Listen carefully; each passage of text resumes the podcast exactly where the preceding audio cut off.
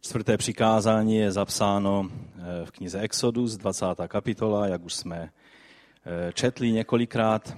Eh, budeme číst od 8. po 11. verš. Pamatuj na sobotní den, abys ho posvětil. Šest dní budeš pracovat a dělat všechnu svou práci. Ale sedmý den je sobota, patřící hospodinu tvému Bohu. Nebudeš dělat žádnou práci ty, ani tvůj syn, ani tvá dcera, tvůj otrok, ani tvá otrokyně, tvé zvíře, ani tvůj příchozí, který je ve tvých branách. Protože šest dní hospodin dělal nebesa a zemi, moře a všechno, co je v nich, a sedmý den odpočinul. Proto hospodin požehnal sobotní den a posvětil ho. Teď přečteme z Evangelia Marka z druhé kapitoly 27. verš. A řekl jim, sobota byla učiněna pro člověka, ne člověk pro sobotu. A teď bych přečetl příběh z Evangelia Lukáše z 10. kapitoly od 38. po 42. verš. Stalo se, když šli dále, že vešel do jedné vesnice a nějaká žena jménem Marta jej přijala do svého domu. Měla sestru, která se jmenovala Marie. Ta se posadila k pánovým nohám a poslouchala jeho slovo. Ale Marta měla plno práce s obsluhováním. Přistoupila k němu a řekla, pane, nezáleží ti na tom, že mě má sestra nechala sloužit samotnou? Řekni jí přece, ať mi pomůže. Pán jí odpověděl, Marto, Marto, děláš si starosti a znepokojuješ se mnoha věcmi. Jedno je však potřeba. Marie si vybrala dobrý díl, jenž ji nebude odňat. A ještě jedno kratičké slovo ze 16. žálmu, pátý verš. Hospodin je můj věčný podíl a můj kalich. Ty sám držíš můj los. Pane, my tě prosíme, aby si dal své světlo Ducha Svatého na tyto úseky Božího slova, na celé tvé slovo. Abychom je přijali, porozuměli, aby se stali aby se stalo tvé slovo součástí našich životů, aby přineslo ovoce, aby dalo život každému jednomu z nás tak, jak si řekl ve svém slovu, že proto ty posíláš každé své slovo, aby mohlo přinést život v nás. Děkujeme ti za to, Otče, ve jménu Ježíše Krista. Amen. Amen. Můžete se posadit?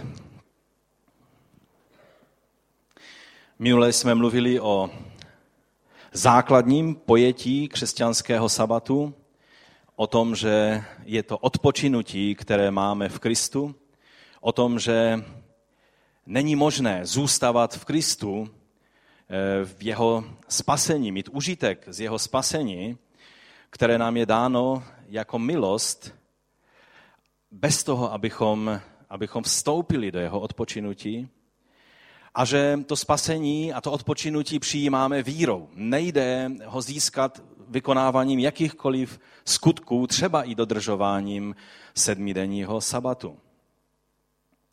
Dnes budeme mluvit o stránce čtvrtého přikázání, která se týká našeho každodenního praktického života s Bohem i s lidmi. Základní myšlenkou eh, šabesového odpočinku podle Marka Buchanana je, že vše živé prospívá jen tehdy, když je mu dopřáno dostatečné množství klidu.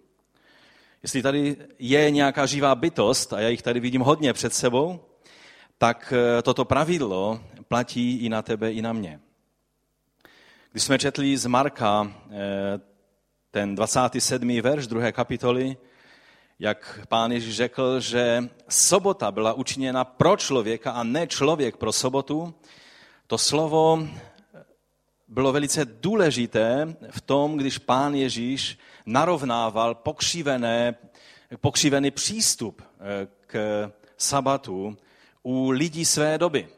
Kdy místo toho, aby sabat byl nádherným darem a požehnáním pro lidského ducha, duši i tělo, tak se stal obrovským a nesnesitelným břemenem pro množství všech regulí a nařízení, které eh, to obsahovalo.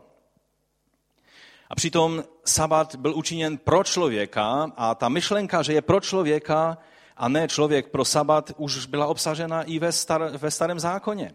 Fyzicky to měl být den, který byl dán člověku, aby mohlo jeho tělo odpočinout, aby, aby se mohlo obnovit, tak jako bez spánku nevydržíme dlouho. Nevím, kdo z vás zkoušel vydržet, nebo jste byli donuceni situací nespat několik dní za sebou. Nás donutili při cvičné mobilizaci na vojně, když jsem byl před hodně, hodně lety, tak jsme tři dny nejedli a nespali. A po těch třech dnech jsem si nemohl vzpomenout ani pořádně, jak se jmenují. Protože když nespíte, tak to porušuje vaše mozkové, eh, mozkové buňky. Eh, a někdy si tak myslíme, že ano, bez spánku eh, se nedá dlouho přežít. Ale říkáme si, že bez sedmidenního odpočinku vesele žijeme dál a nic se neděje a jsme akorát víc efektivní, protože využíváme o jeden den více než ti, kteří z toho dělají vědu.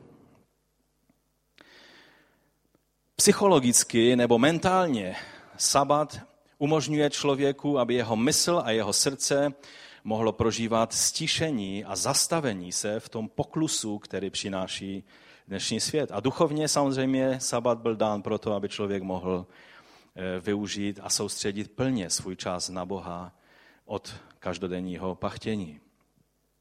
A také byl tento den dán člověku ve smyslu opatření, které pro Izrael jakožto národ, když pro ně to byla i jejich legislativa, vlastně byly to jejich státní zákony, tak to bylo dáno jako opatření, které bylo vlastně prvním svého druhu eh, ochranou eh, zaměstnanců před, eh, nebo v, a v tom vztahu ze zaměstnavateli.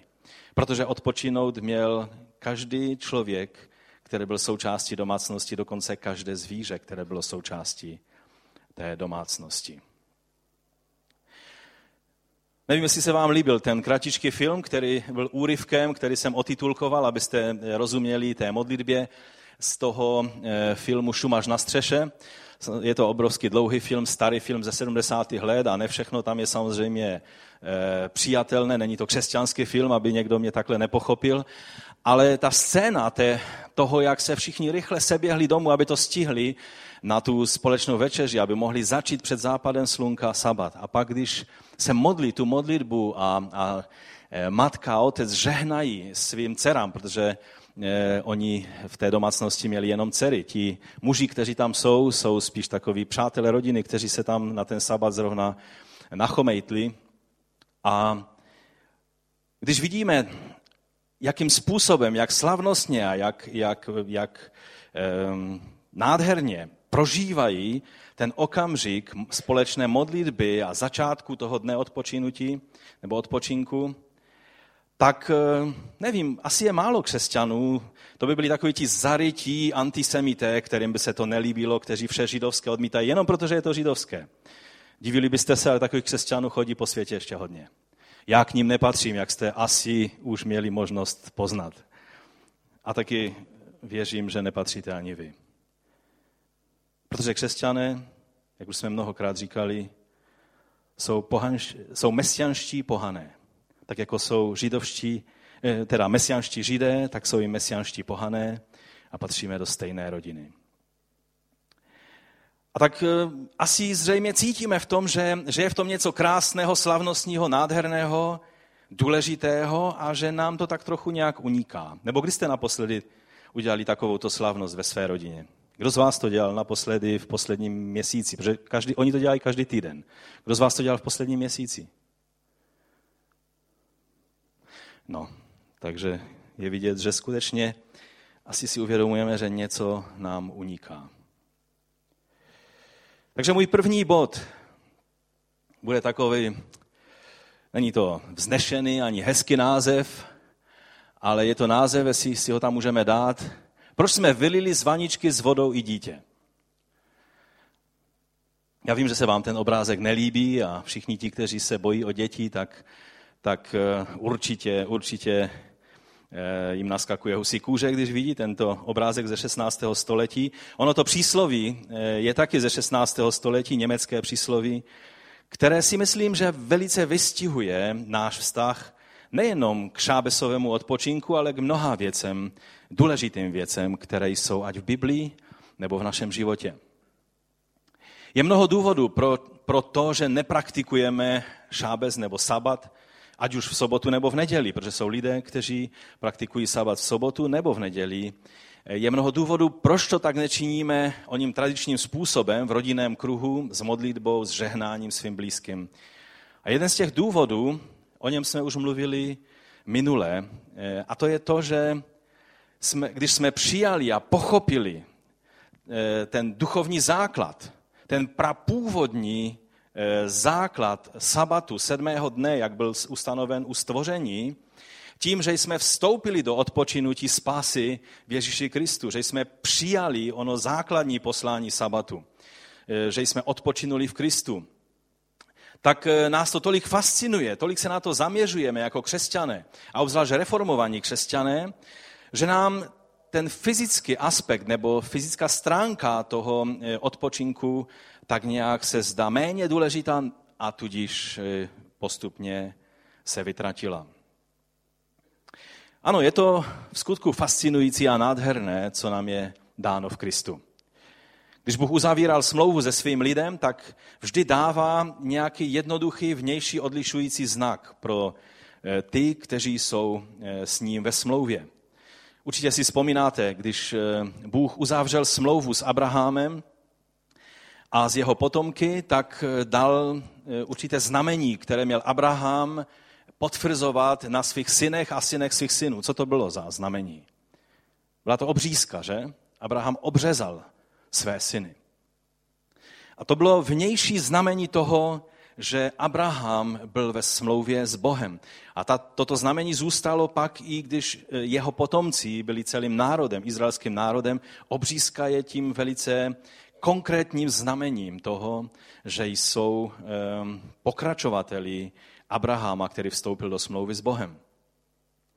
Potom, když Bůh uzavřel smlouvu na Sinaji s izraelským lidem, tak eh, také i tato smlouva má svůj vnější, své vnější znamení, svůj vnější odlišující znak. A tím znakem je co? Tím znakem se stalo právě to, o čem mluví čtvrté přikázání. Ono mluví o mnoha více věcech, mluví o tom základním duchovním poslání, ale je tam ukázán e, i ten znak, který se stal znakem smlouvy, a to je dodržování sabatu tím a, a všech svátků, které s tím souvisí podle všech ustanovení, ne podle všech tradicí rabínů, ale podle ustanovení Tory, které Bůh dal eh, na Sinaji. A čteme, že potom, když Jeremiáš prorokoval o nové smlouvě, která bude jiná, odlišná od té na Sinaji. Čteme o tom v 31. kapitole, už jsme četli to slovo několikrát tady, eh, že dá tuto novou smlouvu ne, 32. verš, ne jako smlouvu, kterou jsem uzavřel z jejich otcí v den, kdy jsem je uchopil za ruku, abych je vyvedl z egyptské země. Smlouvu, kterou porušili, ačkoliv jsem byl jejich pánem, je hospodinův vyrok. On říká, že to bude jiná, odlišná smlouva. A když je to jiná, odlišná smlouva, pak má i jiná, jiné odlišné poznávací znaky nebo odlišující znaky. Je důležité, abychom si uvědomili, že to není náš křesťanský koncept, ale to je koncept, který je, který je hebrejský, který je ve starém zákoně velice jednoznačně ukázan. Vnější znaky té nové smlouvy, do které jsme vstoupili skrze Ježíše Krista, protože v jeho krvi byla spečetěna jaká smlouva? To je kalich jaké smlouvy? Nové smlouvy. Čili, že jsme součástí nejen Abrahamové smlouvy, nejen té smlouvy, která byla uzavřena na Sinaji, které se stal celý národ izraelský, ale jsme účastníci té nové smlouvy, která byla uzavřena a spečetěna krví Ježíše Krista. A vnější znaky té nové smlouvy jsou obdobné jako té staré. Místo obřízky ovšem je zde obřízka srdce vyjádřena křtem ve vodě. A Koloským je řečeno v druhé kapitole. V něm jste byli také obřezáni obřízkou, která nebyla udělána lidskou rukou, nebo spočívala ve svlečení těla hříchu v obřízce Kristově. Čili jedná se úkštu o tu duchovní realitu, která se stala. A e, tady je napsáno, když jste byli spolu s ním ve křtu pohřbení a v něm jste byli spolu vzkříšení skrze víru v působení Boha, který ho vzkřísil z mrtvých. Čiže křest jenom je vnějším vyjádřením, vnějším znakem toho, co se vnitřně stalo, že naše srdce je obřezáno, jak je napsáno k Římanu v druhé kapitole. A místo toho druhého znaku, znaku sabatu se všemi ustanoveními, kdy bylo Izraeli řečeno pamatuj na sobotní den, měli si tím připomínat jak stvoření a tudíž svou plnou závislost na Bohu, protože víme, že v Exodu je, je sabat vázan na akt stvoření, na šest dnů, ve kterých Bůh tvořil. Bůh mohl tvořit šest mikrosekund, šest sekund, šest milionů, šest miliard let, to je jeho věc. On prostě nepotřebuje k tomu čas, aby tvořil. Ale když tvořil šest dnů, tím nám chtěl něco vyjádřit. A pak posvětil sedmi den, tím nám ukázal na ten, na ten eh, princip, který, který dal do stvoření. A oni si připomínali jak svoji závislost na Bohu, tak své vysvobození z Egypta, jak čteme v Deuteronomiu v tom druhém čtení eh, desatera. Eh, a tudíž své vykoupení z milosti Boží. Vykoupení z Egypta, nemilme se, někdy bereme, židé jsou pod zákonem, my jsme pod milostí. Vysvobození z Egypta bylo projevem Boží milosti vůči Izraeli. Byli vysvobození a znakem toho vysvobození byl sabat se všemi ustanoveními a se všemi svátky, které byly taky nazývané eh, sabatem. No a čím si připomínáme my? Oni měli pamatovat, jak na stvoření, tak na vykoupení z Egypta, tím, že dodržovali sabat. A nám taky je řečeno, abychom si něco připomínali. O čem pán Ježíš řekl, že máme činit na jeho památku? Toto je mé tělo, které se za vás vydává. To čiňte na mou památku. Pokaždé, když máme večeři páně, světíme sabat. Je to ten vnější znak toho, že jsme vstoupili, že jsme přijali ten testament, neboli závěť a vstoupili do nové smlouvy. Je to krev, je to kalich nové smlouvy. Tak, jak je u Lukáše eh, řečeno, pak vzal chleb, vzdal díky, rozlomil a dal, jej, eh, dal jim ze slovy, toto je mé tělo, které se za vás dává. To čiňte na mou památku. A právě tak vzal po večeři kalich a řekl, tento kalich je nová smlouva v mé krvi, která se za vás vylévá. To je ustanovení té nové smlouvy s tím novým znakem. A křesťané od úplně prvních křesťanů, když jim to všechno došlo od té eh, poslední večeře, kterou měl pán Jež z učedníky po jeho vzkříšení, když jim to všechno došlo, tak se scházeli každý den, aby si tuto památku připomínali. Jak po domech, tak později i ve větších zhromážděních. To bylo to nejcennější, čeho si nejvíc vážili že jsou přijati na milost skrze krev Ježíše Krista. A tento kalich a tento chléb toto vyjadřuje.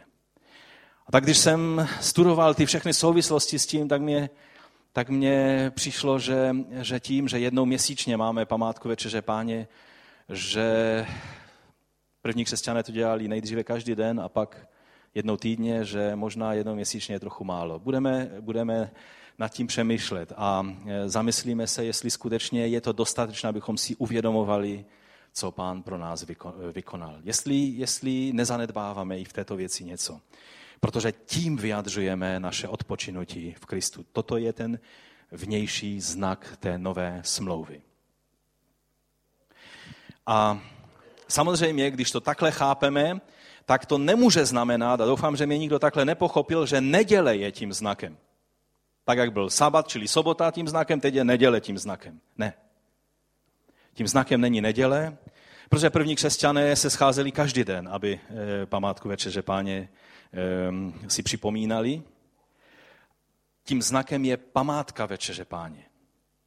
Ať ji máme jednou za týden, ať ji máme jednou za sedm dnů, což je e, starověká křesťanská praxe, anebo ji máme jednou za měsíc a uvidíme, jestli jestli je to to nejvhodnější a jestli takhle u toho zůstaneme. Takže je to památka Večeře Páně. Jsou to fascinující věci a skvělé a nádherné, A k těmto věcem se ještě určitě vrátíme někdy, po, teď bude několika týdenní přestávka, jak jste slyšeli v oznámeních, a budou to e, úžasná zhromáždění a vás srdečně na ně zvu. Ale pak, jestli dá pán a nějak koncem června se vrátíme e, zase k tomuto tématu, tak věřím, že ještě jsou některé věci, které je třeba i s ohledem na to si říct. Ovšem pak je tady celá fyzická oblast fyzického a mentálního odpočinku a taky duchovního udělání si času na Boha a na lidi, která je obsažena ve čtvrtém přikázání. A v této věci my jako křesťané máme pěkný chaos. Správný Čech by řekl, že v tom máme hokej. Ale hokej už je za námi, už na něho nebudeme vzpomínat, že? Já si myslím, že doslova jsme vylili z vaničky s vodou i dítě. Že skutečně tím, jak jsme pečliví, abychom nebyli pod zákonem, tak jsme vyhodili něco, co je velice vzácné a cené a co má být součástí našich životů.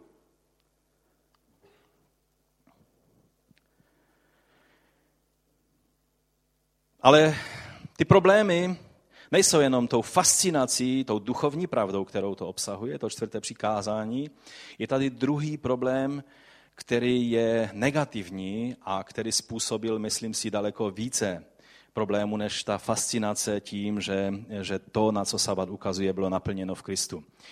Tím dalším důvodem je problém zákonnictví. Problém je, že ti, kteří dodržují fyzický e, sabat, tak to dělají legalistickým, zákonickým způsobem a tím přeškrtnou vlastně celou nádheru a celé požehnání toho, čím sabat může být. A křesťané, aby se odlíšili od těch, kteří to dělají špatně, tak to přestanou dělat úplně. To je stejné, jako když někdo zneužívá dar proroctví a, a, a, a dělá v tom chaos. Výsledek je, že dar proroctví se přestane v církvi používat úplně. Nebo byla doba, kdy, kdy dar uzdravování byl tak předurazňován určitou skupinou, která tady se pohybovala po České republice, že pak, když v našich zborech se řeklo o uzdravování, nebo o, o slovu života, nebo o slovu víry, nebo o takových věcech, tak všichni už, už si říkali, aha, tak už i on je chycen tím učením. Nejlepší věc, kterou v takové věci můžeme udělat, je držet se toho, co nás učí Boží slovo a nenechat, nenechat se vyvést z míry těmi, kteří překrucují Boží slovo anebo ho k němu přistupují nevhodně. E, můj názor je, že, a, a tak nějak jsem za, za ten svůj krátký život měl možnost se s některými věcmi i tak nejenom u nás, ale i po celém světě setkat, takže mluvím z vlastní zkušenosti. Zákonnictví podle mého názoru je, kromě fanatismu, který je číslo jedna nepřítel zdravého křesťanství, myslím fanatismus. Myslím, že si ještě vzpomínáte na kázání, které jsme o fanatismu tady měli.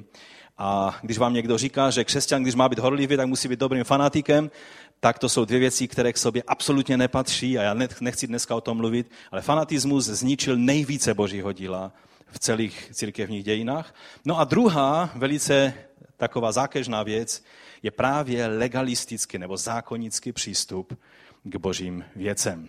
Zabíjí to pravou víru v Boha, pravý vztah s pánem. Mnohým křesťanům, kteří zažili tak nějak, že se dodržovalo pravidla eh, šabesového odpočinku, se to spíše pojí s přísnými a nesmyslnými pravidly, které měly za úkol zabít veškerou radost a příjemnost a byly spíše nástrojem k odsuzování ostatních lidí a dívání se skrze brýle na ostatní lidi, jestli oni přesně dodržují pravidla, které já eh, pokládám za důležité nebo ne. To je přesně zákonnictví. Už od doby, kdy byla neděle ustanovena císařem Konstantinem, protože v neděli se křesťané scházeli od první generace. Ovšem eh, neděle jako den volný od práce v celé římské říši byla ustanovena císařem Konstantinem a Posléze byla i v církvi od doby Augustína a potom dále eh, dalšími katolickými teology prohlášena jako, jako záměna, jako náhrada židovského sabatu. Čili je rozdíl, když neděle je dnem pro zhromážďování a je rozdíl, když se nedělí prohlásí jako záměna, eh, jako křesťanský sabat. tehdy hned od toho, eh, když se vlastně prohlásilo nedělí jako, jako náhrada sabatu, tak eh, je, z nedodržování tohoto způsobu sabatu začaly klasické zákonické represe. A puritáni, ne, to znamená nejenom katolíci, ale i puritáni dovedli eh, toto dílo k dokonalosti tím, že obnovili trest smrti pro porušení sabatu, totiž neděle. To není způsob, který Ježíš prohlásil v tom, když měl kalich a řekl, toto je kalich té nové smlouvy. Sabat nám byl dán jako dar, proto abychom měli za prvé čas na Boha a to v celé šíři toho, co to znamená. Já děkuji Adamovi za tuhle skvělou fotku. Je z Izraele, myslím, že? Kde je Adam? Je tady někde? No to je jedno, prostě je to jeho fotka, je z Izraele. A víte, čas na Boha neznamená jenom chodit v neděli do zhromáždění. I když je to velice biblické a je napsáno, abychom neopouštěli společná zhromáždění. To má svůj důvod, o tom budeme někdy příště mluvit. Že opouštěním společných zhromáždění se děláme moudřejší než Bůh, se děláme soběstační, se děláme nezávislí na Bohu a tak dále a tak dále. A pak to má taky i patřičné výsledky. Nikdy nenajdete křesťana, který by byl stabilní ve své víře, který opouští společná zhromáždění a říká si, já to tak zas moc nepotřebuju, aby zůstal dlouhodobě jako zralý, vytrvalý, pevný ve víře křesťan. Vždycky je to jenom preludium k tomu, že ten člověk se ztratí duchovně a za chvíli ho nevidíte. A to říkám z kolika leté? 20 něco leté praxe pastora. Ovšem, jsou křesťané, kteří poctivě chodí každou neděli, jak se tady na Slesku říká, i, i kdyby šikírky padaly, tak oni ve sboru budou, ale to je tak asi všechno. Jak je to s tvým a mým osobním životem s pánem? Ano, je to téměř, dá se říct, intimní čas. Není naším, není mým pastorským úkolem, abych se díval přes klíčovou dírku, jestli jsi v komůrce a modlíš se. A poplacal tě po zádech, dobře, dobrý učedník, modlí se, čte Bibli. Abych kontroloval záložku ve tvé Bibli, jestli se pohybuje, jak to někteří manžele dělají u svých manželek, že kontrolují, jestli si čtou Bibli tím, že kontrolují jejich záložku, jestli, já jsem to v jedné knize četl a mě to v životě nenapadlo, tak jsem se nad tím zhrozil. Protože já se necítím být ani hlídačem toho, jestli manželka má svůj osobní život s pánem, pak existuje i rodinný život s pánem a k tomu je takovým tím nádherným vybídnutím až provokací ten kratičký film eh, ze Šumaře na střeše. Ale jak vypadá tvůj osobní, osobní čas s Bohem, tvůj osobní šabat? Který den to v týdnu je? Kdy máš skutečně čas s Bohem a se svými blízkými? Je to sobota, čili ten, ten nejsprávnější den, který začíná pátkem večerem? Je to neděle? Je to pondělí, úterý, středa, čtvrtek, pátek, všechny dny? Jeden pastor to vyřešil, když v kázání řekl, eh, já světím, samozřejmě, že světím sobotu, ale světím i pátek, světím i čtvrtek, světím i středu, světím i úterý, světím pondělí, světím neděli, amen, haleluja, praise be to God. Ale já vám chci říct, ano, je to dobré takhle přistupovat k životu, ale nejsme schopni každý den si vyčlenit stejné množství času, které by bylo třeba na čas s Bohem, čas s blízkými a na odpočinek. Bůh to dobře řekl a, a taky ve svém slovu řekl, šest dnů budeš pracovat. To je taky součást čtvrtého přikázání. Šest dnů budeš pracovat. Takže nejenom dva dny, tři dny, čtyři dny, ale šest dnů. V zaměstnání můžeš být jenom tři dny, ale pracovat máš šest dnů. A jeden den věnovat Bohu, věnovat odpočinku a věnovat svým blízkým. Jak to je s tvým životem s Bohem? Také nám byl dán jako nádherný dar čas na vztahy s blízkými a ostatními lidmi. A kež by vám ta scéna z toho šumaře na střeše utkvěla v paměti tak, aby vás provokovala k tomu, jestli a kdy a jak pravidelně. Já jsem si uvědomil, že takhle oficiálně, abychom si takhle žehnali, že to děláme jenom o Vánocích u nás v rodině. Ano, modlíme se spolu někdy a, a mluvíme o Biblii, to mluvíme pomalu stále, protože, protože u nás doma je pomalu každý se silným názorem na Biblii, takže eh, ty diskuze jsou zajímavé. A mě velice těší, protože já rád diskutuji o božích věcech. A to jsem si přinesl jako tradici z domu svého otce, že my jsme neměli nějaké pravidelné každodenní stišení, ale diskuze o božím slovu a pak, pak třeba i, i, i hledání společné boží tváře bylo velice často. Sabat je to, že máš takový čas se svými blízkými. Pokud je to jenom jednou ročně o Vánocích, a ještě když děti už jsou netrpělivé, aby už mohli ten salát a toho kapra, předtím ještě je samozřejmě rybí polévka, že, e, sníst, tak, tak to není ten nejvhodnější čas. Jednou týdně je to mnohem bibličtější a zdravější. Ale než z toho uděláte nějaký zákon, který bude břemenem pro tvoji manželku, že musí dělat 17 druhů jídla na, na tu večeři každý pátek a, a, a že budete ve stresu, že jste to zase nestihli, tak eh, je dobré, abychom si uvědomili, že sabat byl pro člověka, ne člověk pro sabat. No a poslední e, úkol sabatu je odpočinek. Jak často odpočíváte ve svém životě? Myslím teď ne, že si dáte 20 na ucho po obědě, což lékaři říkají, že je ten nejzdravější způsob, jak můžete zregenerovat své síly v průběhu dne. Některé firmy na západě už začaly o tom uvažovat a dávají lidem možnost práci si dát těch 20 na ucho, ale jednou týdně. Kdy je ten den, kdy se zastavíš? Nebo se zastavíš jenom, aby si přehodil výhybku a z úkolu, seznamu úkolu, který ti dal šéf, stejně si je nestihnul až, až do pátku, pak se přehodí výhybka, máš úkoly od manželky, pak přehodíš výhybku, máš své vlastní úkoly, které si zdal, že máš udělat a na konci víkendu si na tom hůř, než jsi byl na začátku? To je? Víte, medvěd je takové celkem hloupé stvoření. O medvědovi se říká, že nemá ani žádnou mimiku, že není ani schopen dát najevo, že se na vás zlobí. Proto tolik lidí je sežráno medvědy, protože eh, lev ten vám asi aspoň dá najevo, že se na vás zlobí a že se vás chystá sežrat. Medvěd vám nic nedá na vědomí, prostě vás sežere. Není to příliš chytré zvíře. Ale jak vidíme, tak odpočinek uznává.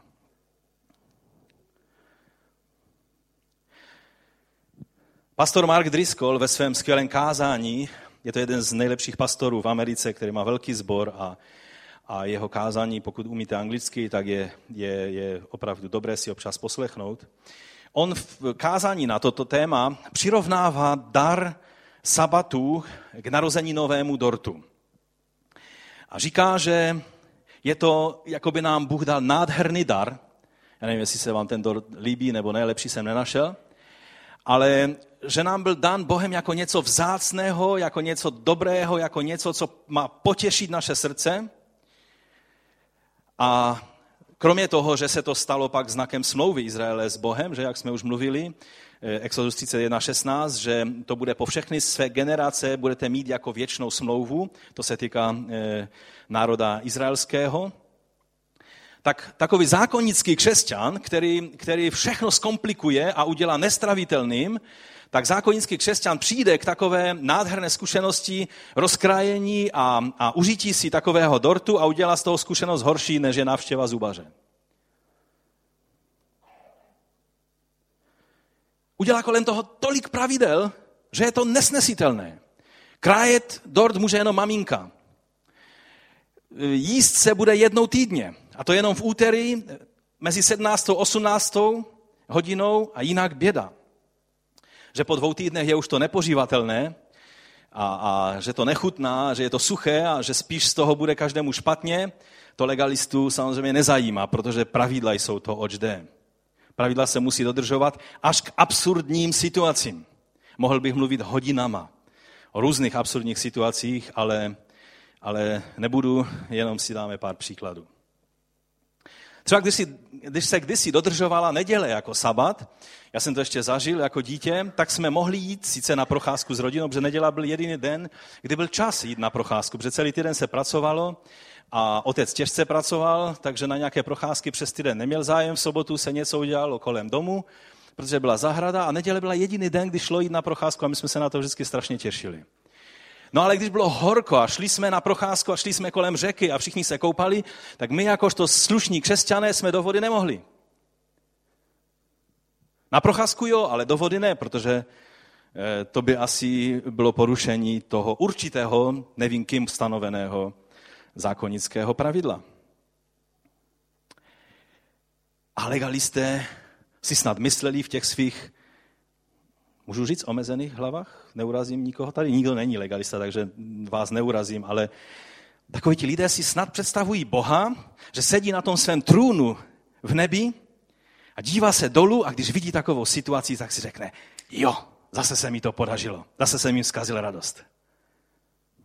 Myslíte si, že skutečně Bůh takový je? Opravdu si takhle Boha představujeme?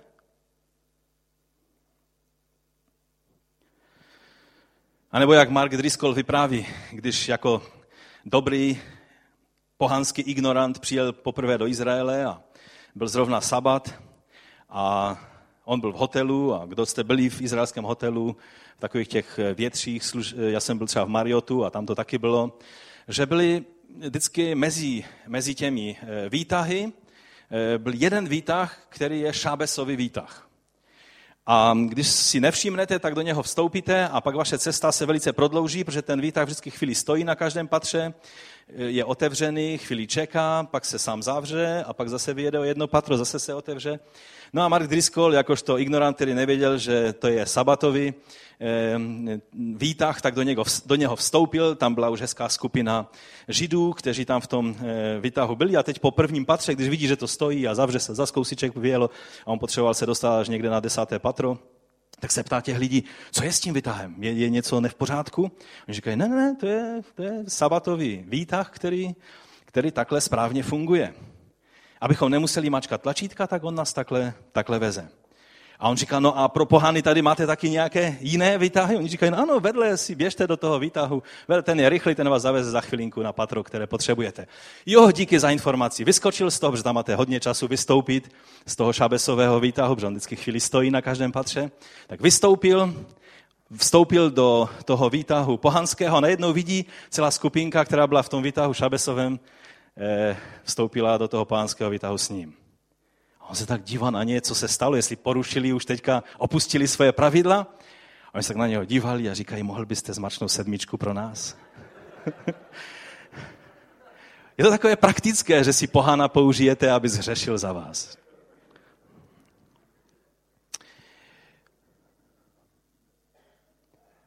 A Bůh se asi tak zase z nebe dívá a říká si, ti kluci tam dole mě zase převezli.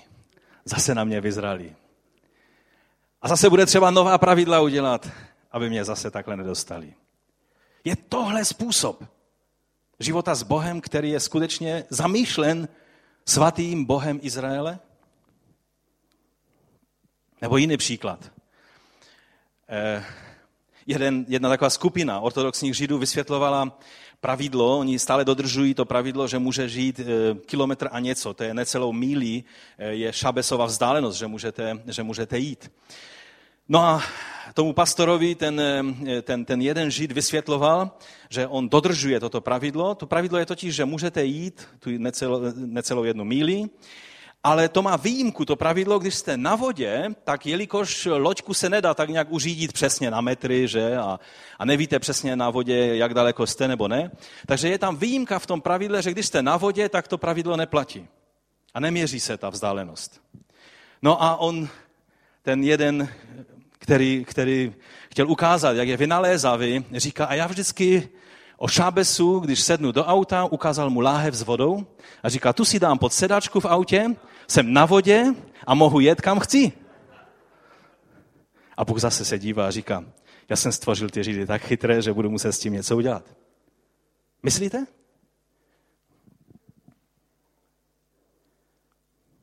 A v tom je ten problém. Ty věci znějí hodně legračně a možná i Bůh se jim směje. Problém ovšem je, že to jsou ty legrační věci. Pak existují ty zákonické věci, které zabíjejí duchovní život. A v tom je ten problém. Není problém v tom, že Legalisté dodržují svá pravidla, která si vytvořili. U Židů to je v naprosté většině takto, že pro tu jejich skupinu oni takhle pochopili, mluvili jsme o tom, že oni si vytvářejí ty ploty, které je prostě ohrazují stále novými a novými ploty, aby nikdo neporušil ani v náznaku Toru. Ale oni to nevnucují nikomu. Oni dokonce říkají, že eh, pohan by neměl ty věci dodržovat, protože to jsou věci, které Bůh vyžaduje v Toře od eh, nich jako lidů smlouvy. Problém je, že křesťanští eh, legalisté mají takový nějaký pocit, že by měli každého člověka do toho svého zákonického pravidla narovnat. Třeba problém u adventistů není v tom, že dodržují sobotu, že nejí vepřové, že nepijí kávu a Coca-Colu a nevím, ještě možná některé další věci. Problém je to, že kromě toho, že dodržováním toho pravidla třeba o sabatu Eh, ať chtít nebo nechtít, říkají, že se stavějí na místo Izraele jako národa, že, že jakoby jsou místo něho už teďka, tak eh, jedním dechem nás všechny ostatní řadí do církve odpadlíků, nevěstky, do velkého Babylona, eh, k těm, kteří přijmou znamení šelmy. A v tom je už problém, protože pravidla, které si vytvořili, zobecňují i na ostatní. Když bychom to zhrnuli, tak charakteristika zákonického přístupu ke křesťanství přináší tyto věci spolu. A říkám, že je z vlastní zkušenosti. Krutost není krutější věcí než zákonické náboženství. Mrtvé náboženství dokáže být nejkrutější věcí, kterou tento svět nosí. Dneska to vidíme samozřejmě na přístupu některých eh, radikálů v islámu. Eh, zákonický přístup přináší smutek, neschopnost se radovat. Jsou to křesťané s takovými těmi protáhlými obličeji, kteří, kteří téměř jakoby měli pocit, že Bůh je tady od toho, aby kazil radost a ne aby dával radost. Stuhlost, nepraktičnost.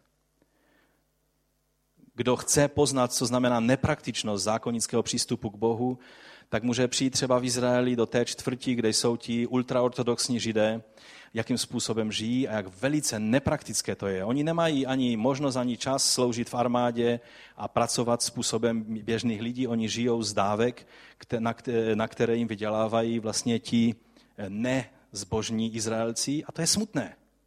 Zbožný Izraelec by měl ze svého požehnání uštědřovat těm, kterým Bůh tolik nemůže žehnat. A ne, že já jsem tak svatý, že mě musíte všichni udržovat, že já svou svatost potřebuju, abych, abyste mě teď všichni drželi nad vodou, protože jinak bych zemřel hlady.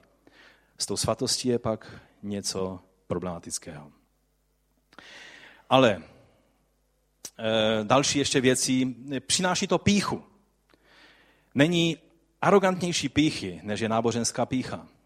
Přináší to rozdělení a oddělování se od ostatních křesťanů. Jenom ta naše skupina je ta, která je ta správná. Všichni ostatní jsou vedle. Přináší to vnější formu zbožnosti, která vypadá velice komplikovaně a zbožně, ale nemá to nic společného s opravdovou svatostí před Bohem. A především to zabíjí život. Tohle je ten nejhorší důsledek zákonnictví. Má to formu, že to žije a přitom je to mrtvé, říká Boží slovo. Ovšem existuje i odvrácená strana legalismu. Existují křesťané, kteří v dějinách byli eh, označováni jako antinomiané, jako ti, kteří jakýkoliv boží zákon odmítají. Je to v podstatě postoj křesťana zraněného zákonnictvím. Eh, je to, je to křesťan, který zákonicky dělá vše, co je opakem zákonnickosti a tím se stává zákonicky svobodný. Jestli vám to dává nějaký smysl. On je tak svobodný, až se ta jeho svoboda stane jeho otroctvím. A chci vám říct, že znám takové křesťany. Chci vám říct, že vím, že je to otroctví jako každé jiné. Že stále musíte dávat pozor, abyste náhodou nevypadali, jako že jste pod zákonem. Vždyť vy jste přece svobodný křesťan. Zákonníci nutí lidi nepít, nedotknout se alkoholu, nechodit do hospody, tak on bude pít, a dokazovat si svoji svobodu v Kristu, jen aby se odlíšil od těch zákonníků. Zákonníci nutí lidi dávat desátky, On nebude dávat ani desátky, ani se nezapíše třeba zákonicky na nějaký seznam členů, protože to by taky bylo zákonické, že je na nějakém seznamu. Tím by porušil svůj tvrdý zákon svobody. A to se nesmí. Zákonicí mluví o třeba eh, zákazu za složitých účesů. Já si dám řetěz do nosu, vlasy si nabarvím na oranžovou barvu, jen abych naplnil svůj antizákon. Myslím, že z těch karikaturních příkladů chápete, kde je ten princip antilegalismu nebo antinomianismu. Myslím, že je čas přestat dělat, dělat dojem na Boha naším zákonnictvím či antizákonnictvím a začít prožívat naplno svůj vztah s živým Bohem. Amen. Pojďme se podívat na ten biblický příběh, který jsme četli z Nového zákona o Martě a o Marii. Co je tím dobrým dílem, který je nazván, eh, že Marie eh, si vybrala, eh, zvolila ten dobrý díl, jenže nebude odňat. Ježíš přišel k Martě, ona jako starší sestra se zdá, že měla tu domácnost na povel. A Marta cítila, že má příležitost z toho udělat koncert svých křesťanských schopností. To je vždy problém každého zákonického křesťana, který každou věc, ať je to příležitost, ať je to, ať je to jenom něco pro potěšení před pánem, tak on z toho má těžké břemeno a těžký úkol. Marie viděla příležitost prožít nádherný čas v přítomnosti svého pána. A otázka pro nás je, dokážeme se utišit a uklidnit a zastavit, aby Ježíšova přítomnost měla pro nás jiný smysl než jenom další povinnost. Jen další, teď samozřejmě už obměněnou zbožno, obměněné zbožné pachtění. Mark Buchanan, eh, kterého už jsem citoval, tak říká, že oddělení jednoho celého dne ze sedmi pro oslavu a odpočinek a uctívání a hru je darem a nebřemenem. A zanedbávání tohoto daru příliš dlouho způsobí, že tvoje duše bude jako půda, kterou se nenechá odpočinout, vypráhla, tvrdá a bez živin. Protože základní myšlenkou sabatu je, že vše živé prospívá, to, co jsem už řekl, jen tehdy, když je mu dopřáno dostatečné množství klidu. Dokážeme vidět věci tak, jak je viděla Marie. Když se podíváme na ty dvě sestry, které přijali pána Ježíše do svého domu, tak eh, vidíme, že pro Martu to bylo o jeden stres více, pro Marii to byla o jednou úžasnou příležitost více. Být se svým pánem. Marta dělala výčitky své sestře, ale to by nebyl takový problém. Ona dělala výčitky i komu? Čteme to dobře, ona dělala výčitky i pánu? Víte, to je varování, protože zákoniští křesťané jsou si tak jistí svých pravidel, že začnou i Boha poučovat o tom, že by si měl dát pozor na jejich pravidla. Tak jako jeden baptistický pastor, když mluvil s jiným pastorem, eh, ten se ho ptá, je pravda, že skutečně vy i u večeře páně nepoužíváte alkohol, že máte nějaký džus, že prostě alkohol se nesmí nikdo dotknout, že jakýkoliv eh, použití alkoholu je hříchem? Ano, tak to je. Každé použití alkoholu je hříchem. No a ten druhý pastor se ho tak nesměle ptá, no a berete v úvahu, že i Ježíš pil víno a že stvořil, eh, nebo teda proměnil v káně galilejské eh, vodu ve víno? Ten baptistický pastor se tak zarazil a říká, no, buď stvořil z té vody e, vinný mošt, to je jedna možnost, No a ten druhý pastor mu namítá, no ale to asi možné není, protože tam je jednoznačně, že to bylo skutečné víno. Fermentované víno. A on říká, no potom to Ježíš neměl dělat.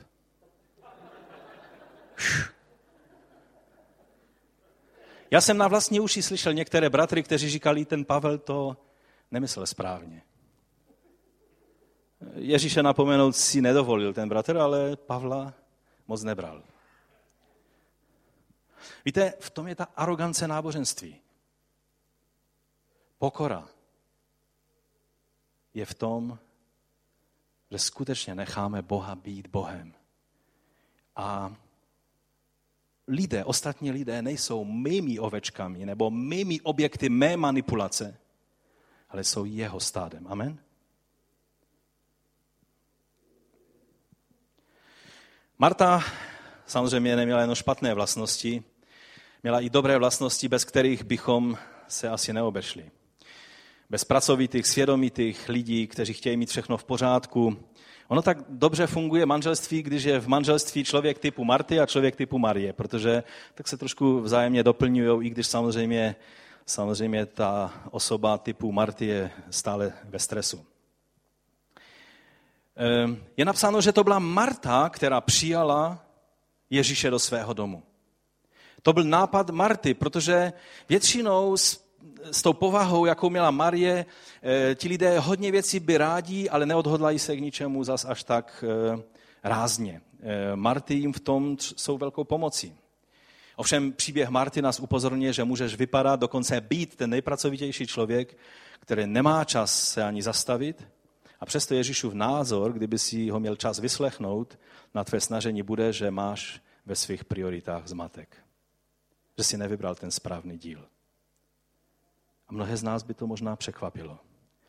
Stejně jako doufám, že tě překvapí to, co jsem na začátku řekl, kdy si naposledy světil takový plnohodnotný sabat. Myslím ten týdenní sabat. Čas na Boha, čas na lidi, odpočinek. Plnohodnotný. Ježíš nepřišel, aby Martě přidělal více starosti. To nebyl jeho plán. Aby jí na její seznam úkolů dal ještě nějaký další. Přišel si s nimi popovídat. Otevřít jim své srdce. Kdyby jí řekl, že si má sednout a udělat sabat, pak pro lidi, jako je Marta, by to znamenalo jenom další úkol na seznamu, který je třeba splnit. Jenom více běhání, jenom více, více stresu. Protože legalistický člověk i ze sabatu udělá věc, která je nestravitelná. Už by si to zapsala, ano, od pátku večera do soboty večera musím ještě to zařídit, to zařídit, to zařídit.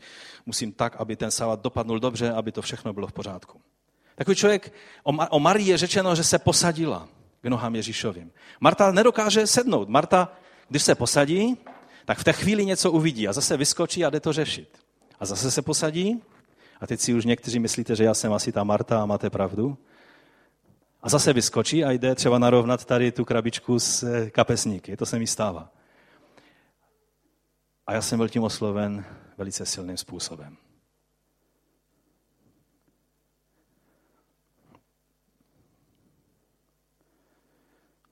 Je tam řečeno, že Marta měla plno práce s obsluhováním. Ale doslova tam je použito slovo eh, perispao, které znamená odvrátit, odvést pozornost. Že její pozornost byla stále odvracena jiným směrem, než tím, kterým bylo důležité.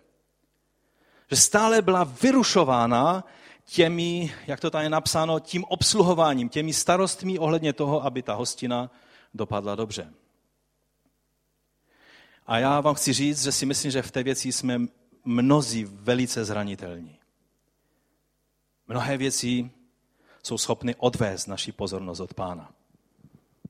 Ano? Často se zdá, že si s tím nedokážeme pomoci. Často se zdá, jako bychom byli v zajetí těchto věcí a nedokázali se zastavit. A tak si můžeš dát ruku na srdce a říct se Marta nebo Marie. A udělat z toho určitý závěr před pánem. Marie se posadila u nohou Ježíša a naslouchala, co jim chtěl říct. Marie věděla, co znamená příležitost času kairos. Ten okamžik je jedinečný a už se nemusí opakovat. A jeho chci prožít od prvního až do posledního okamžiku v té plnosti, kterou mi pán dává. Věděla, že chvíle, jako je tato, jelikož Ježíš se chystal jít, aby byl ukřižován, se už nemusí opakovat. Věděla, že slyšet Ježíše, co chce říct, je důležitější, než Ježíši podávat výkony, které jsou někdy důležité jenom v našich očích. To, jak je tam napsáno, že se posadila k nohám Ježíše, je velice zajímavý obrat, který znamenal, že ona zaujala místo učedníka. To je přímo obrat, který vyjadřuje to, eh, že ona byla učednící pána Ježíše. O Pavlovi je řečeno, že co dělal? když studoval, seděl u nohou Gamalielových. Ve skutcích ve 22. kapitole si to můžete přečíst. Tak to se vyjadřovalo tehdy v tehdejším židovstvu, že se někdo stával učedníkem nějakého známého rabína. A tehdy se lidé nehlásili na školu. Teď se studenti, mladí lidé hlasí na školu a jsou přijatí. Amen, haleluja, byl jsem přijat na Oxford, super. Kdysi lidé, mladí, šli k rabínům, jako byl Hillel, Šamaj, a snažili se získat jejich důvěru a souhlas, že se stanou jejich součástí jejich talmidim, čili jejich učedníků. A když se to stalo, tak ehm, celá rodina oslavovala, protože ten jejich syn se stal učedníkem toho nebo onoho rabína. To bylo přijetí na školu. A pak ten učedník, ti talmidim, měli možnost přebývat s tím rabínem co nejvíce času, někdy i v soukromí a měli možnost se učit ze všeho, co jim chtěl říct. A o Marii je řečeno, že takovým způsobem přijala Ježíše. Každé slovo, které říkal, chtěla, věděla. Tam je, v tom příběhu je velice často použito slovo pán. Čili je tím, je tím zdůrazněno, že ona přijímala Ježíše jako pána. Ne jako dobrého hosta, ne jako dobrého rabína, ale jako mesiáše a pána. A proto chtěla každé slovo prožít a přijmout, které bylo k dispozici. Ovšem dnes žijeme spíše ve světě Marty a tak je daleko větší eh, normalitou mezi námi v naší společnosti, že se počítá aktivita, výkon. Že mít čas, mít chvíli, kdy prožíváme s pánem, tak to je takový ten svět Martin ze chvílemi Marie. Ale není to přirozené, u stvoření tak nebylo. Už jsme mluvili o tom, že Adam prožíval Boží přítomnost, vztah s Bohem, to bylo to první, a pak z této pozice odpočinutí v Bohu měl taky něco kloudného udělat. To byl Marín svět. To byl svět u nohou Ježíše. Ovšem po pádu se svět stal světem Marty. Pracuj, pracuj a pak teprve odpočiň a uctívej. Svět Marie je nejdříve uctívej, prožívej svého pána a pak pracuj. Ovšem, Marie když někdo získal takový, když jsem dal otázku, jestli Marie nebo Marta, když někdo získal takový dojem, no já, já, já jsem taková Marie, já toho moc neudělám, eh, nepracuji, tak eh, jen aby nedošlo k nějakému nedorozumění. Jen proto, že nic neděláš a jen tak posedáváš a mudruješ eh, do všeho a hledáš výmluvy, proč bys nemusel pracovat, proč nic nefunguje a nejde a proč společnost je taková onaká, neznamená ještě, že jsi Marie. To není znak Marie. Znak Marie je, že byla u nohou Ježíše v tom kairos okamžiku, ale to neznamená, že nebyla aktivní v jiných okamžicích, v jiných věcech. Marie je aktivní, ale ví, kdy je čas se zastavit a udělat si šabat. To je Marie. Ne člověk, který vždycky hledá výmluvu, aby nic nemusel. Ona věděla, kdy si udělal čas na Boha, čas na blízké, čas na ostatní lidi, čas na odpočinek. V tom kousku filmu jsme viděli, že pro Židy sabat začíná kdy? Ráno nebo večer? Večer, že? Pro nás den běžně začíná ráno. Vyskočíme, uděláme rozcvičku, to jsou ti aktivnější, jako třeba Manfred, že? A, a toho typu lidé, eh, třeba oběhneme celou, cel, celý náš eh, blok nebo naši, naši čtvrť města a běžíme do práce za svými úkoly. Pro Židy den začínal večer, kdy se celá rodina sešla u večeře. Tehdy byl začátek dne. Nejdříve vztah s Bohem a s rodinou před Boží tváří, pak bylo co? Co nasleduje po večeři? No, u některých lidí začíná televize, ale u takových těch tradičních židovských rodin, protože světla nebylo, tak se šlo spát, že? A čili odpočinek. A po odpočinku bylo co? Bylo ráno a byla aktivita. Čili tímto způsobem Bůh dává najevo každému Izraelci, že nejdříve vztahy s Bohem, s lidmi, nejdříve odpočinutí, i fyzické, a pak teprve aktivita a práce. A my to máme tak trošku zpřeházené a také to i takto s našimi životy vypadá. Eh, den máme většinou nalinkovaný, co se bude dít a co ne. Naše kalendáře některých možná jsou plné. Ale co s našimi večery? Jsme moudří v zorganizování nebo ve využití večeru před pánem? Co děláme s časem, který je vlastně začátkem nového dne? Co s tím děláme? Někdy se to tak bere, no to je konec dne a už jsem unavený, teď už nemám na nic chuť. To je začátek. Když uděláme správně začátek, i celý ten nový den bude mnohem jinak fungovat. Zamysleme se nad tím. Máme čas alespoň jednou za týden povečeřet spolu s rodinou a udělat z toho slavnost. Tak jak v tom filmu. Čas žehnat. Víte, někdy mi manželka zastaví a říká, kdy se zmodlil naposledy za naše děti.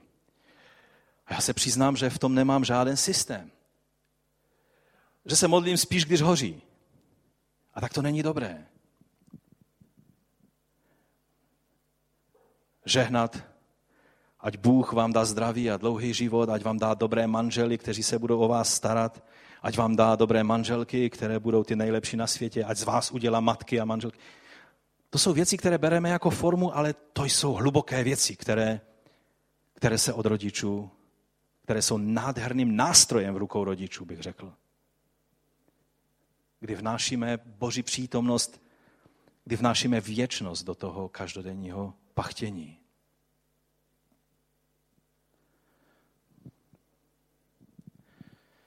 Mark Driscoll eh, v tom kázání dále říká, že to má být tak, že uctívání Boha, pak práce. Uctívej Boha před svou prácí, abys pak mohl uctívat Boha ve své práci. Má pravdu. Jak by Marta prožívala sabat? Jako povinnost a břemeno plné toho, co nesmí a musí. Jak by prožívala sabat Marie u nohou Ježíše? Jak jej prožíváš, je věci mezi tebou a Bohem. Nedovolme, aby nějací zákonníci přišli a skazili tu věc nějakými odsuzovačnými pravidly. Pamatuji, že Ježíš je, a už jsme o tom mnohokrát mluvili, pánem i soboty. On osvobodil sabat od nesmyslných lidských regulí a nařízení a dal mu znovu ten správný význam. A z druhé strany Pamatuj na sobotní den, abys ho posvětil, říká Boží slovo. Ujistí se, že máš pravidelný sabat, čas na Boha, čas na rodinu, čas na odpočinek. Periodicky, jednou za sedm dní. Ne, někdy to musíme udělat. To bylo dobré, co dneska pastor říkal ve sboru. Někdy to musíme udělat. Ne někdy, jednou týdně. Jednou týdně. Samozřejmě nám ještě zůstává celá řada nezodpovězených otázek. Je sabat jedině správné dodržovat sobotu nebo v neděli, jak, jako v první den v týdnu, kdy byl pán Ježíš zkříšen. V Biblii je nazýván e, pánovým dnem. E, je tedy neděle sabatem, nebo jak, jak to máme eh, rozumět? Mnohé z, už z těch věcí, o kterých jsme mluvili tu a tam, jste uviděli. Proč třeba apoštole v 15. kapitole skutku, když zavazovali křesťany, co mají dodržovat, nemluví o dodržování sabatu? A tak dále, a tak dále. Jak to, že první křesťané se scházeli v neděli a nebyli obvinováni z nedodržování sabatu? To jsou všechno otázky, ke kterým se ještě dostaneme a taky i vztahy křesťanských, eh, teda eh, křesťanů z pohanů a mesianských židů v prvních dvou stoletích. Eh, o tom budeme dali pán za tři týdny ještě mluvit. Ale dnes se nenechme rušit ničím jiným, jenom se soustředíme na to, jestli skutečně dokážeme se utišit, uklidnit, zastavit, mít takový postoj, aby Ježíšova přítomnost měla pro tebe jiný smysl, než jen další povinnost, další bod na tvém křesťanském seznamu úkolů. Ježíšovo napomenutí Marty, když mluví dvakrát, Marto, Marto, to není nějaké odsouzení. Marto, Marto, vy, vyhlašují soud nad tebou. Ale odborníci říkají, že v tom, je, v tom jsou emoce. Že Ježíš toužil mít Martu taky u svých nohou aby byla taky jeho učedníkem a ne, aby stále její pozornost byla odváděna jiným směrem. On ji nesoudil, ale jí dal najevo, že nezvolila tu správnou věc jako Marie. A tak to přesně je to s fyzickým sabatem. Kdo mine duchovní vstoupení do odpočinutí v Kristu, mine se s Kristem, mine se se spasením. Kdo, se, kdo nedodržuje eh, ten fyzický eh, aspekt eh, Bohem daného odpočinku, tak je to panu líto ale neznamená, že ztratil své spasení. Ale ukazuje nám, že Marie je ta, která zvolila lepší díl. Takhle ty věci jsou postavené. I když bychom hledali lékařské doporučení, tak třeba Verna Wright, profesor reumatologie na univerzitě v Leeds a taky byl konzultantem vlády, britské vlády, tak řekl, že sedmidenní cyklus má velice, veliké opodstatnění i z lékařského hlediska. Že je to to nejoptimálnější, nejzdravější pro fungování jak lidského těla, tak i lidské psychiky. A takové věci bychom měli brát vážně. Když Bůh tvořil člověka, on věděl, co potřebujeme. Když chceš být chytřejší, že nepotřebuješ spát a posedáváš po nocích a nespíš, má to dopad na tvoji psychiku, na tvůj mozek, na tvé zdraví. Ale někdy si myslíme, že to je tak asi všechno. Nedodržování sedmidenních cyklů ve svém životě, kdy máme možnost, aby se věci završily za ten týden a měli eh, jsme možnost mít satisfakci z toho, co bylo vykonáno a ob, dovolit Bohu, aby nás obnovil na nový sedmidenní cyklus. Pokud zanedbáváme tyto věci, taky se to projeví na našem duchovním, psychickém i fyzickém životě. Takže povstaňme k modlitbě a prosme Pána.